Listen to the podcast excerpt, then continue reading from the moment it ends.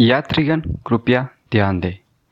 Indian railway finance Corporation का IPO 18 जनवरी से शेयर मार्केट में उपलब्ध होगा। Your attention please the IPO of Indian Railway Finance Corporation is going to available in the market from 18th of January 2021 नमस्कार दोस्तों, स्वागत है आप सभी लोगों का हमारे चैनल देश ज्ञान में। तो जैसे कि आप सभी लोगों ने जान लिया होगा कि आज 18 जनवरी को इंडियन रेलवे फाइनेंस कॉरपोरेशन, जो कि आईआरएफसी के नाम से भी जानी जाती है, उसका आईपीओ बिडिंग के लिए खुल चुका है। तो चलिए इस एपिसोड में हम डिटेल में डिस्कस करते हैं कि क्या है इसका बिज़नेस मॉडल ये पैसे कैसे कमाता है, इसका वैल्यूएशन कितना है, और मोस्ट इम्पोर्टेंटली क्या आपको इस आईपीओ में इन्वेस्ट करना चाहिए या नहीं। तो देसी ज्ञान में हम लोग प्रोवाइड करते वो सारी नॉलेज जो कि कॉलेज और स्कूल में कभी नहीं बताया जाता। हम यहाँ पर बात करते हैं टेक्नोलॉजी के बारे में मैनेजमेंट टॉपिक के बारे में कम्युनिकेशन स्किल्स कोडिंग फाइनेंस और बहुत सारी चीज़ों के बारे में बात करते हैं।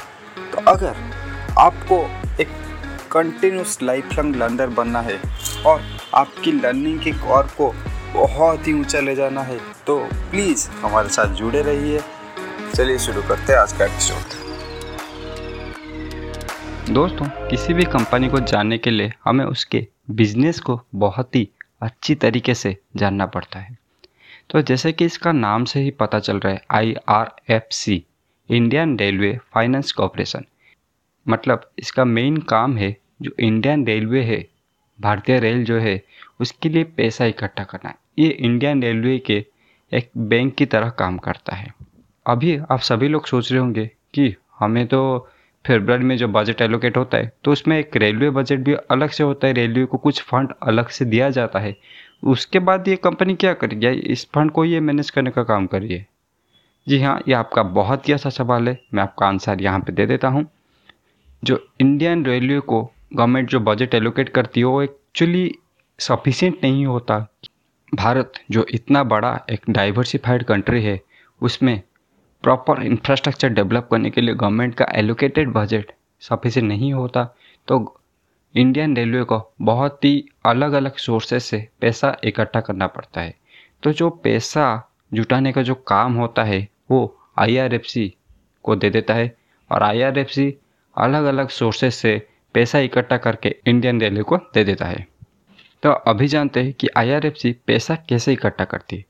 तो जैसे कि बाकी सब गवर्नमेंट एजेंसीज पैसा इकट्ठा करते ही। है यानी कि बॉन्ड के ज़रिए आईआरएफसी भी अपना खुद का बॉन्ड लॉन्च करती है। उसमें हमारे जैसे रिटेल इन्वेस्टर, म्यूचुअल फंड्स जो कि डेप्ट म्यूचुअल फंड्स होते हैं और बहुत सारे बड़े बड़े इन्वेस्टर्स भी उस बॉन्ड में अप्लाई करते हैं। क्योंकि उस बॉन्ड को गवर्नमेंट बैक कर रही होती है, गवर्नमेंट का सपोर्ट होता है तो उसका क्रेडिट रेटिंग बहुत ही अच्छा होता है। तो इसीलिए वो बॉन्ड को अच्छे प्राइस में लॉन्च कर सकती है और मार्केट से ज़्यादा पैसा उठा सकती है। तो अभी IRFC के पास पैसा आ गया। इस पैसे का IRFC करती क्या है? IRFC इस पैसे को दो चीज़ों में मेनली इन्वेस्ट करता है। इंडियन रेलवे का मेनली दो पार्ट्स होता है। एक होता है फ़ंक्शन या मूविंग पार्ट्स जो कि आप बोल सकते हैं वागन होता है, या फिर जो व्हीकल्स होता है गुड कैरिंग व्हीकल्स वो सब हो जाता है मूविंग पार्ट्स और होता है इलेक्ट्रिसिटी का जो लाइन प्रोवाइड करना स्टेशन और बाकी चीज़ों का इंफ्रास्ट्रक्चर डेवलप करना होता है। और बाकी बहुत सारी चीज़ों का डेवलपमेंट होता है। तो IRFC मोस्टली जो मूविंग पार्ट्स होता है, वैगन और व्हीकल्स डेवलप करना, उसमें काम करता है। तो अभी जब आईआरएफसी के पास पैसा आ गया तो आईआरएफसी उस पैसे को, उस पैसे को वैगन और व्हीकल डेवलप करने में खर्च करता है। तो अभी आईआरएफसी के पास वैगन और व्हीकल है तो अभी उस उस चीज़ों को वो इंडियन रेलवे को लीज पे देती है। इसे आसान भाषा में समझते हैं। लेट से मैं अपने फादर से दस रुपया लेता हूँ। उसमें मैं एक बॉल खरीदता हूँ और उस बॉल को आपको खेलने के लिए एक महीने में लीज में दे देता हूँ। तो उस बॉल के बदले आप डेली मुझे कुछ कुछ परसेंट इंटरेस्ट पे कर देते हैं। और उसके बाद मैं बॉल को पूरी तरह से आप, आपको बेच देता हूँ। तो आई भी इसी तरह काम करती है। ये जनरली जो लीज पीरियड होता है थर्टी ईयर्स का होता है और थर्टी ईयर्स के बाद ये बहुत ही सस्ते रेट में इंडियन रेलवे को वो वैगन और जो व्हीकल और जो भी कुछ चीज़ें उसने लीज में दिया था वो कम्प्लीटली बेच देता है। अभी हम लोग इसके बहुत सारी चीज़ अच्छे से जान चुके तो अभी इसके फाइनेंशियल के बारे में थोड़ा बात कर लेते हैं। तो उसका जो रेवेन्यू है 2018 टू 2019 में 18 परसेंट इंक्रीज हुआ था और 2019 तो 2020 में 22 परसेंट इंक्रीज हुआ था। लेकिन उसका जो प्रॉफिट है, वो 2018 से 2019 में सिक्स परसेंट इम्प्रूव हुआ था। लेकिन इस चीज़ को इसने मैनेज कर दिया क्योंकि तो जो 2019 से 2020 का जो पीरियड था, उसमें 49 परसेंट लगभग 50 परसेंट का प्रॉफिट इंक्रीज हुआ था। और इसके अलावा आईआरएफसी और भी काम करती है, जो रेलवे के सब्सिडरी है, जैसे रेल विकास निगम, इस सब, बाकी सब्सिडरी को ये पैसा लेट करती है मतलब पैसा देती है जो लोन के फॉर्म में। लेकिन दूसरे बैंकों की तरह इसमें कोई एनपीए का, यानी नॉन परफॉर्मिंग एसेट कुछ नहीं होता, क्योंकि ये सारी कंपनियाँ जो होती है, वो गवर्नमेंट पे होती है तो गवर्नमेंट सारा पैसा पे कर देते हैं क्योंकि गवर्नमेंट के पास फंड्स की कमी नहीं है। बाकी अगर इसके कुछ फाइनेंशियल्स पे नज़र डाली जाए तो उसका पी है सेवन पॉइंट सिक्स यानी कि मार्केट के हिसाब से ये बहुत ही सस्ता है। पी भी है वन पॉइंट ज़ीरो वन यानी कि बहुत ही अच्छा है।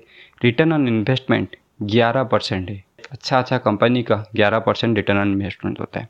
तो अभी जब हम इसके बहुत सारी चीज़ों के बारे में अच्छे से जान चुके हैं फाइनेंशियल्स भी हमें अच्छे से पता है।